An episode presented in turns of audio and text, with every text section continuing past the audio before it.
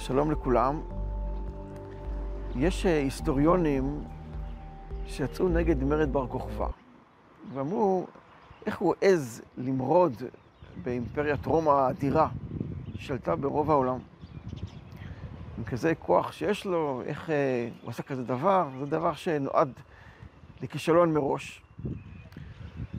הם שכחו, אותם היסטוריונים, מה היה כמה מאות שנה לפני כן, בחנוכה.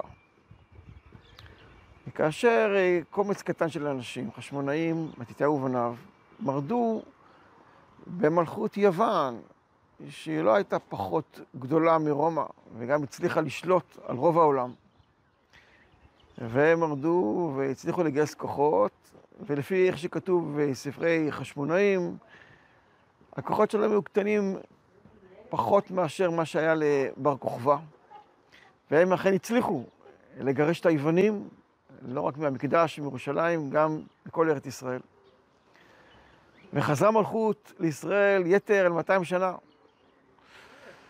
אם כך, זה לא העניין של הכוח, לא בחיל ולא בכוח, כי אם ברוכי אמר השם צבאות.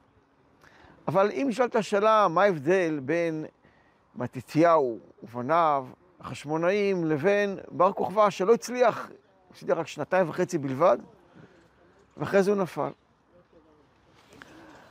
ההבדל הבולט הוא שבזמן ברד בכוכבא, סוף אה, בית שני, אחרי שנחרב הבית, הייתה בישראל בעיה קשה מאוד של שנאת חינם ופירודים. מה שלא היה בזמן אה, מתתיהו ובניו בחנוכה, שהייתה אהבה, היה חיבור בין עם ישראל, וזה ודאי גרם להם להצליח. אבל יש אה, סיבה נוספת חשובה, לא פחות, להצלחה של אה, החשמונאים בחנוכה. רומא באה להילחם נגד עם ישראל, כאומה כנגד האומה. אבל יוון באה להילחם עם, לא עם עם ישראל, אלא עם תרבות של עם ישראל. זו הייתה מלחמה של קדושה כנגד הטומאה. ככה מסביר המהר"ל את העניין הזה של יוון, שעניינם היה להילחם נגד הקודש בעם ישראל. לכן גם יוון, אה, גימטריה ההיכל ים הכולל, הם באו לטמות את ההיכל.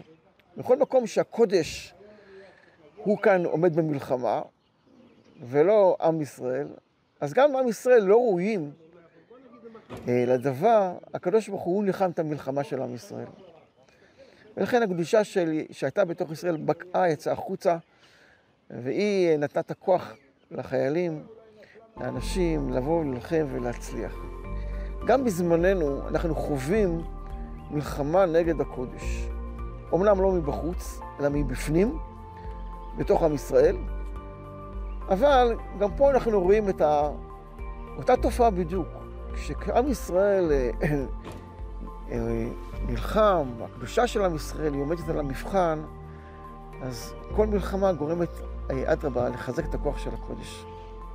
יהי רצון שהקדוש ברוך הוא יעשה עמנו ניסים ונפלאות, כשם שעשה לחשמונאים בימים ההם ובזמן הזה.